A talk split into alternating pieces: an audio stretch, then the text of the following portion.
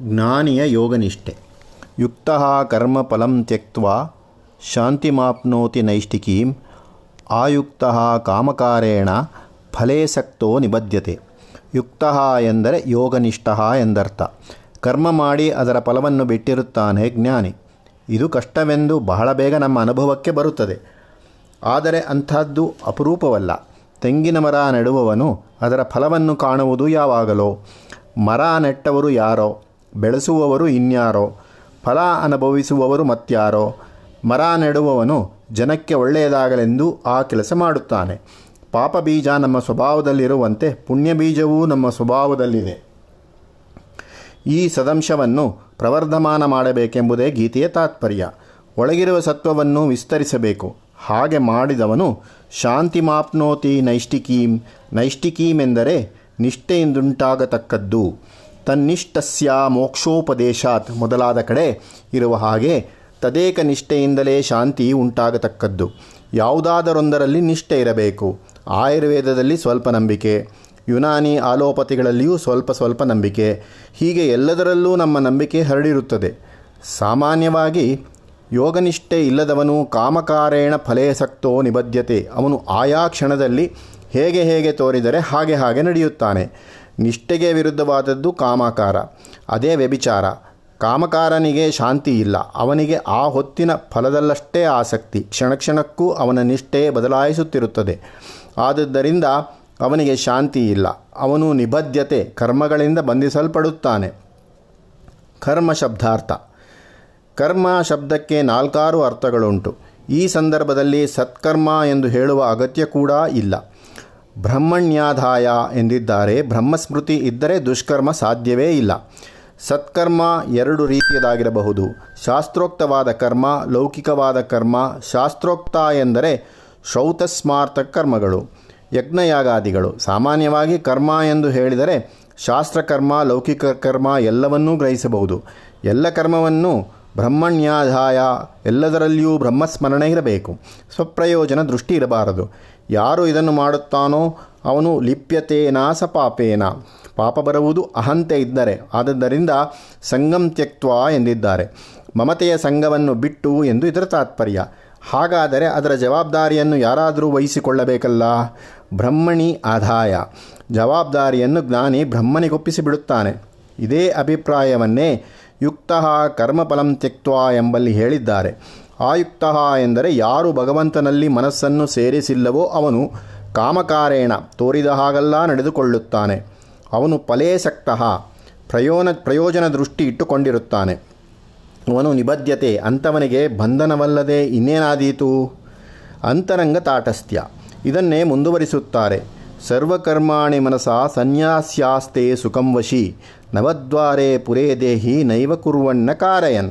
ವಶಿ ಎಂದರೆ ತನ್ನ ಮೇಲೆ ಹತೋಟಿ ಇಟ್ಟುಕೊಂಡಿರುವನು. ಅವನು ಸುಖಿಯಾಗಿರುತ್ತಾನೆ. ಏಕೆ? ಸರ್ವಕರ್ಮಾಣಿ ಮನಸಾ ಸನ್ಯಸ್ಯ. ಕರ್ಮಗಳನ್ನೇನೋ ಬಹಿರಂಗದಲ್ಲಿ ಮಾಡಲೇಬೇಕು. ಆದರೆ ಅಂತರಂಗದಲ್ಲಿ ಸಂನ್ಯಸನ ಮಾಡಬೇಕು. ಇದೇ ಗೀತೆಯ ಸಾರಾಂಶ. ಸಂನ್ಯಸನವು ಅಂತರಂಗದ ಕಾರ್ಯ. ಅದರಿಂದ ಬಹಿರಂಗ ಕಾರ್ಯಕ್ಕೆ ಲೋಪ ಆಗಬಾರದು. ಅಂತರಂಗದ ನಿಸ್ಸಂಗ ಇಲ್ಲಿ ಹೇಳಿರುವುದು, ಬಹಿರಂಗ ಕಾರ್ಯಕ್ಕೆ ತಡೆಬಾರದೆ ಅಂತರಂಗದ ಸನ್ಯಾಸವು ಸಾಧ್ಯ ಎಂದು ಭಗವಂತ ಹೇಳಿರುವುದು.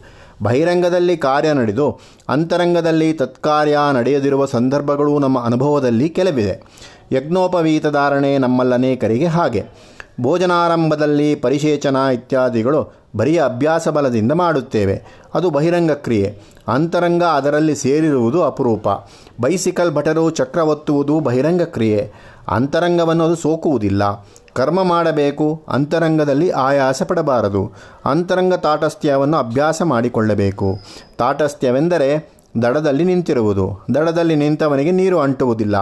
ನೀರಿನಲ್ಲಿ ಯಾರು ಸ್ನಾನ ಮಾಡುತ್ತಿದ್ದಾರೆ, ಯಾರು ಮುಳುಗಿ ಹೋಗುತ್ತಿದ್ದಾರೆ, ಇದನ್ನೆಲ್ಲ ತಟಸ್ಥನು ನೋಡಿದರೂ ಅವನಿಗೆ ಈ ಯಾವುದರಲ್ಲಿಯೂ ಸ್ವಾರ್ಥಾಸಕ್ತಿ ಇಲ್ಲ. ಅದೇ ರೀತಿಯಲ್ಲಿ ಬಹಿರಂಗ ವ್ಯಾಪಾರಗಳ ಜ್ಞಾನಿಯ ಮೇಲೆ ಪರಿಣಾಮ ಮಾಡುವುದಿಲ್ಲ. ಮನುಷ್ಯ ತನ್ನನ್ನು ಎರಡಾಗಿ ವಿಂಗಡಿಸಿಕೊಳ್ಳಬೇಕು. ಮಾಡುವವನೊಬ್ಬ, ಅದನ್ನು ನೋಡುವವನೊಬ್ಬ. ನಾನು ಸಾಕ್ಷಿ, ನೋಡುತ್ತಿರುವವನು ಮಾಡುತ್ತಿರುವವರು ಬೇರೆ ಯಾರೋ. ಈ ಭಾವನೆ ಉಂಟಾಗಬೇಕು. ಆಗ ಮನೋವಿಕಾರಗಳಿರುವುದಿಲ್ಲ. ಅಹಂಕಾರ ಮಮಕಾರಗಳಿದ್ದರೆ ಮನೋವಿಕಾರ ಬರುತ್ತದೆ. ನೈವ ಕಿಂಚಿತ್ ಕರೋಮೀತಿ ಯುಕ್ತೋ ಮನ್ಯೇತ ತತ್ವವಿತ್. ಪಶ್ಯನ್, ಶೃಣ್ವನ್ ಸ್ಪೃಶನ್ ಜಿಗ್ರನ್, ಆತ್ಮನ್, ಘಚ್ಚನ್, ಸ್ವಪನ್, ಶ್ವಸನ್. ಪ್ರಲಪನ್, ವಿಸೃಜನ್, ಗೃಹನ್ ಉರ್ಮಿಷನ್ ನಿಮಿಷನ್ನಪಿ. ಇಂದ್ರಿಯಾಣೇಂದ್ರಿಯಾರ್ಥೇಶು ವರ್ತಂತ ಇತಿ ಧಾರಯನ್. ತತ್ವವನ್ನು ತಿಳಿದವನು ತಾನು ಯಾವ ಕೆಲಸವನ್ನು ಮಾಡುತ್ತಿಲ್ಲವೆಂದು ಕೊಳ್ಳುತ್ತಾನೆ. ಅವನು ನೋಡುತ್ತಲೇ ಇರುತ್ತಾನೆ, ಕೇಳುತ್ತಲೇ ಇರುತ್ತಾನೆ, ಪದಾರ್ಥಗಳನ್ನು ಮುಟ್ಟುತ್ತಲೇ ಇರುತ್ತಾನೆ, ವಾಸನೆ ನೋಡುತ್ತಲೇ ಇರುತ್ತಾನೆ, ಊಟ ಮಾಡುತ್ತಿರುತ್ತಾನೆ, ನಡೆಯುತ್ತಿರುತ್ತಾನೆ, ನಿದ್ರೆ ಮಾಡುತ್ತಿರುತ್ತಾನೆ, ಮಾತನಾಡುತ್ತಾ ಇರುತ್ತಾನೆ, ಮಲಾದಿ ವಿಸರ್ಜನೆ ಮಾಡುತ್ತಾ ಇರುತ್ತಾನೆ, ಕಣ್ಣುಗಳನ್ನು ಬಿಡುವುದು, ಮುಚ್ಚಿಕೊಳ್ಳುವುದು ಇದನ್ನೆಲ್ಲ ಮಾಡುತ್ತಲೇ ಇದ್ದರೂ ನಾನು ಈ ಕೆಲಸ ಮಾಡುತ್ತಿದ್ದೇನೆ ಎಂಬ ಭಾವನೆ ಇಲ್ಲ ಅವನಿಗೆ. ಇದೆಲ್ಲ ಶ್ರೌತಕರ್ಮವಲ್ಲವಷ್ಟೇ, ಅದು ಲೌಕಿಕ ಕರ್ಮವಷ್ಟೇ ಇಂದ್ರಿಯಾಣಿ ಇಂದ್ರಿಯಾರ್ಥೇಶು ವರ್ತಂತೆ. ಇಂದ್ರಿಯಗಳು ಯಾವುದನ್ನು ಬಯಸುತ್ತವೋ ಅವುಗಳಲ್ಲಿ ಅವು ವರ್ತಿಸುತ್ತವೆ. ತಾನು ಅವಲ್ಲ, ತಾನು ಇಂದ್ರಿಯಗಳಲ್ಲ. ಹೀಗೆ ಆಲೋಚಿಸಿ ಬ್ರಹ್ಮಣ್ಯಾದಾಯ ತಾನು ಯಾವುದನ್ನೂ ಮಾಡತಕ್ಕವನಲ್ಲ ಎಂಬುದನ್ನು ಮನಸ್ಸಿನಲ್ಲಿ ಧರಿಸಿದ್ದಾನೆ. ಗುಣಗಳ ವರ್ತನೆ. ಹಾಗಾದರೆ ಈ ಜಗತ್ಕಾರ್ಯವೆಲ್ಲ ನಡೆಯುತ್ತಿದೆಯಲ್ಲ ಯಾರು ಇದನ್ನು ಮಾಡುತ್ತಿರುವುದು? ಮೂರನೇ ಅಧ್ಯಾಯದಲ್ಲಿ ನೋಡಿದೆವು. ತತ್ವವಿತ್ತು ಮಹಾಬಾಹೋ ಗುಣಕರ್ಮ ವಿಭಾಗಯೋ ಗುಣಾಗುಣೇಶು ವರ್ತಂತ ಇತಿಮತ್ವಾನ ಸಜ್ಜತೆ. ಇಂದ್ರಿಯ ಗುಣಗಳು ವಸ್ತುಗುಣಗಳಲ್ಲಿ ನಡೆದುಕೊಳ್ಳುತ್ತವೆ. ಹೊರಜಗತ್ತಿನ ವಿಷಯಗಳಲ್ಲಿ ಇಂದ್ರಿಯಗಳು ನಡೆದುಕೊಳ್ಳುತ್ತವೆ. ಇದೇ ತತ್ವವನ್ನೇ ಬೃಹದಾರಣ್ಯಕೋಪನಿಷತ್ತಲ್ಲಿ ಹೇಳಿರುವುದು. ಅಲ್ಲಿ ಇನ್ನು ವಿಸ್ತಾರವಾಗಿದೆ. ಜಿಹ್ವಾ ವೈಗ್ರಹ ಸ ರಸೇನ ಅತಿಗ್ರಹೇಣ ಗೃಹೀತಃ ಚಕ್ಷುರ್ವೈಗ್ರಹ ಸ ರೂಪೇಣ ಅತಿಗ್ರಹೇಣ ಗೃಹೀತಃ ಶ್ರೋತ್ರಂ ವೈಗ್ರಹ ಸ ಶಬ್ದೇನ ಅತಿಗ್ರಹೇಣ ಗೃಹೀತಃ ಮನೋವೈಗ್ರಹ ಸ ಕಾಮೇನ ಅತಿಗ್ರಹೇಣ ಗೃಹೀತಃ ಹಸ್ತೋ ವೈಗ್ರಹ ಸ ಕರ್ಮಣ ಅತಿಗ್ರಹೇಣ ಗೃಹೀತಃ ತ್ವಗ್ವೈಗ್ರಹ ಸ ಸ್ಪರ್ಶೇನ ಅತಿಗ್ರಹೇಣ ಗೃಹೀತಃ ಪ್ರಪಂಚನವೆಲ್ಲ ಗ್ರಹವೆಂದು, ಅತಿಗ್ರಹವೆಂದು ಎರಡು ಭಾಗ ಮಾಡಿದರು. ಯಾವುದು ಗ್ರಹಿಸುತ್ತದೆಯೋ ಅದು ಗ್ರಹ. ಅದು ಯಾವುದನ್ನು ಗ್ರಹಿಸುತ್ತದೆಯೋ ಅದು ಅತಿಗ್ರಹ. ನಾಲಿಗೆ ಗ್ರಹ. ರುಚಿ ಅತಿಗ್ರಹ. ರುಚಿ ಬಂದು ನಾಲಿಗೆಯನ್ನು ಹಿಡಿಯುತ್ತದೆ. ಕಣ್ಣು ಗ್ರಹ. ರೂಪವೇ ಅದಕ್ಕೆ ಅತಿಗ್ರಹ. ಕಿವಿ ಗ್ರಹ. ಶಬ್ದ, ಸಂಗೀತ ಮೊದಲಾದದ್ದೆಲ್ಲ ಅತಿಗ್ರಹ. ಕಿವಿ, ಕಣ್ಣು ಇವೆಲ್ಲಕ್ಕೂ ಅಧಿಪತಿಯಾದ ಮನಸ್ಸೂ ಗ್ರಹವೇ. ಕಾಮ ಎಂಬ ಅತಿಗ್ರಹದಿಂದ ಅದು ಹಿಡಿಯಲ್ಪಟ್ಟಿದೆ. ಎಲ್ಲ ಇಂದ್ರಿಯಗಳು ಗ್ರಹಗಳು. ಅವುಗಳನ್ನು ಆಕರ್ಷಿಕೊಳ್, ಆಕರ್ಷಿಸಿಕೊಳ್ಳುವ ರಸರುಚಿಗಳ ಅತಿಗ್ರಹಗಳು. ಹೀಗೆ ಗ್ರಹ ಅತಿಗ್ರಹ ಎಂದು ಎರಡು ಕಕ್ಷಿ ಲೋಕದಲ್ಲಿವೆ. ಪ್ರಕೃತಿ ಸಿದ್ಧವಾದ ಕಕ್ಷಿಗಳು ಇವು. ಪ್ರಕೃತಿಯ ಪರಬ್ರಹ್ಮದ ಕಾರ್ಯಶಕ್ತಿ ಬ್ರಹ್ಮವನ್ನು ಬಿಟ್ಟು ಪ್ರಕೃತಿ ಇಲ್ಲ. ಬ್ರಹ್ಮಶಕ್ತಿ ಕಾರ್ಯರೂಪವೇ ಪ್ರಕೃತಿ. ಅದು ತಯಾರು ಮಾಡಿದ್ದು ಈ ಗ್ರಹ, ಅತಿಗ್ರಹ ಎಂಬ ಕಕ್ಷಿಗಳು. ಅವು ಒಂದನ್ನೊಂದು ಹೊಂದಿಕೊಳ್ಳುತ್ತವೆ, ಕೆರಳಿಸಲೂ ಕೆರಳಿಸುತ್ತವೆ. ಇದೇ ನಮ್ಮ ಜೀವನ. ಎಲ್ಲ ಪ್ರಾಣಿಗಳ ಜೀವನವು ಗ್ರಹ, ಅತಿಗ್ರಹ ಇವುಗಳ ಸಂವಾದ ವಿವಾದಗಳು. ಇದೇ ನಮ್ಮ ನಿತ್ಯದ ಹೋರಾಟ. ಆತ್ಮದ ನಿಷ್ಕ್ರಿಯತೆ. ಹೀಗೆ ಸಮಸ್ತ ಜೀವನ ಕ್ರಿಯೆಯು ಬ್ರಹ್ಮಶಕ್ತಿಯಿಂದುಂಟಾದದ್ದು. ಪರಬ್ರಹ್ಮಲೀಲೆ, ಇದನ್ನೆಲ್ಲ ಮಾಡಿಸಿ ಆನಂದಿಸುತ್ತಿದ್ದಾನೆ ಆತ. ಆನಂದ ಎಂದು ಏಕೆ ಹೇಳುತ್ತೇವೆ? ಆನಂದ ಆತನ ಸ್ವಭಾವ.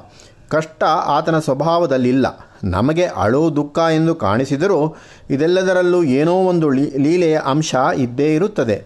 ಮಕ್ಕಳು ಅಳು ನಗುಗಳಿದ್ದಂತೆ. ನಮ್ಮ ಅಳು ನಗುಗಳು ಭಗವಂತನಿಗೆ ಆದ್ದರಿಂದಲೇ ರುದ್ರಾಧ್ಯಾಯದಲ್ಲಿ ಭಗವಂತನನ್ನು ನಮ ಅಕ್ಬಿದತೆ ಚ ಪ್ರಕ್ಬಿದತೆ ಚ ಎಂದು ಮೊದಲಾದ ದುಃಖಿತಾಕಾರಗಳಲ್ಲಿಯೂ ಪ್ರಶಂಸೆ ಮಾಡಿದೆ.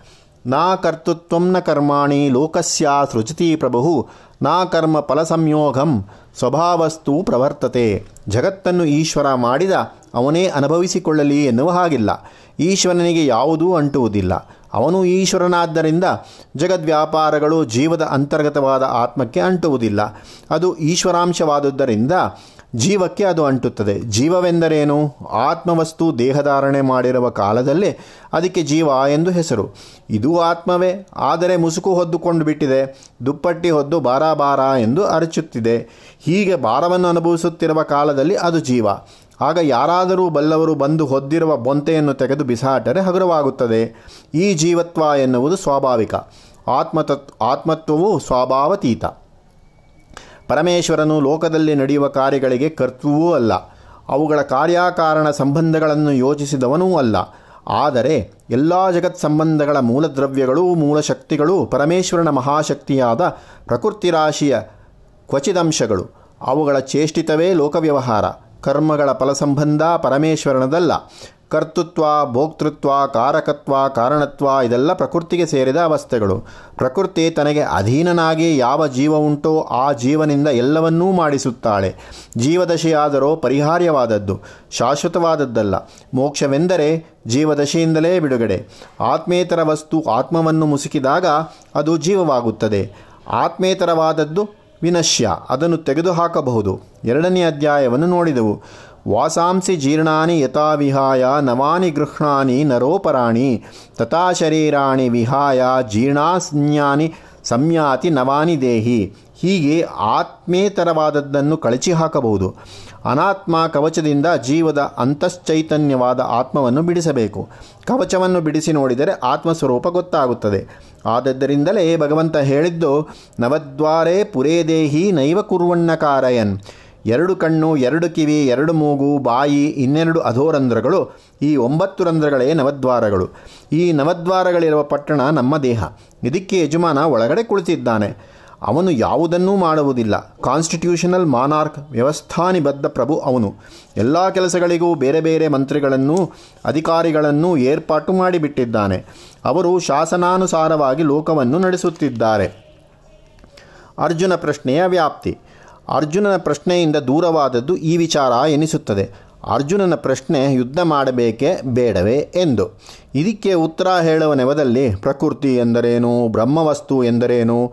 ಕ್ರಿಯೆ ಮಾಡೋಣ ಎಂದರೇನು? ಮಾಡತಕ್ಕವನು ಯಾರು? ಅನುಭವಿಸತಕ್ಕ ಯಾರು? ಎಂಬುದನ್ನೆಲ್ಲ ಭಗವಂತ ಉಪದೇಶಿಸಿದ್ದಾನೆ. ಇದು ಅವಾಂತರ ವಿಚಾರ ಎನಿಸುತ್ತದೆ ನಮಗೆ. ಯುದ್ಧ ವಿಚಾರ ಕೇಳಿದರೆ ಆತ್ಮಾನಾತ್ಮ ವಿಚಾರ ಹೇಳಿದ ಶ್ರೀಕೃಷ್ಣ. ಇದು ಹೇಗೆ ಸಂಬಂಧಪಟ್ಟದ್ದು? ಈ ಪ್ರಶ್ನೆಯನ್ನು ಆ ರೀತಿಯೇ ನಿರ್ಣಯ ಮಾಡಬೇಕಾದದ್ದು ಎಂದು ಪ್ರತ್ಯುತ್ತರ. ಆತ್ಮಾನಾತ್ಮ ವಿಜ್ಞಾನವನ್ನು ಬಿಟ್ಟರೆ ಧರ್ಮಾಧರ್ಮಗಳನ್ನು ನಿರ್ಣಯ ಮಾಡುವುದಕ್ಕೆ ಆಧಾರವೇ ಇಲ್ಲದೆ ಹೋಗುತ್ತದೆ. ಅರ್ಜುನನ ಪ್ರಶ್ನೆಯೇ ಇದು. ಇದು ಧರ್ಮವೋ ಅಧರ್ಮವೋ? ಅಧರ್ಮವೆಂದು ನನಗೆ ತೋರುತ್ತದೆ ಎಂದ ಅರ್ಜುನ. ಅದು ಧರ್ಮ ಎಂದ ಕೃಷ್ಣ. ಇದನ್ನು ತೀರ್ಮಾನ ಮಾಡುವುದಕ್ಕೆ ಏನು ಆಧಾರ? ಯಾವುದು ಪ್ರಮಾಣ? ಆತ್ಮಾನಾತ್ಮ ವಿವೇಕವೇ ಪ್ರಮಾಣ. ಅರ್ಜುನನು ಪ್ರಶ್ನೆಯನ್ನೇನೋ ಕೇಳಿಬಿಟ್ಟ. ಪ್ರಶ್ನೆಯ ಮೂಲ ಎಲ್ಲಿದೆ, ಎಷ್ಟು ದೂರ ವ್ಯಾಪಿಸುತ್ತದೆ ಎಂಬುದು ಅವನಿಗೆ ತಿಳಿದಿರಲಿಲ್ಲ. ವಾದದ ಅವಸರದಲ್ಲಿ ಈ ಪ್ರಶ್ನೆ ಬಂತು. ಕರ್ತವ್ಯ ಕರ್ತವ್ಯ ನಿರ್ಣಯಕ್ಕೆ ಮೊದಲು ಬೇಕಾದದ್ದು ಆತ್ಮಜ್ಞಾನ. ಯಾರು ಆತ್ಮಾನಾತ್ಮ ವಿವೇಕ ಪಡೆದಿದ್ದಾರೋ ಅವರ ನಿರ್ಣಯವನ್ನು ನಾವು ಅಂಗೀಕರಿಸತಕ್ಕದ್ದು. ಮುಂದೆ ಅಜ್ಞಾನ ನಿವೃತ್ತಿ.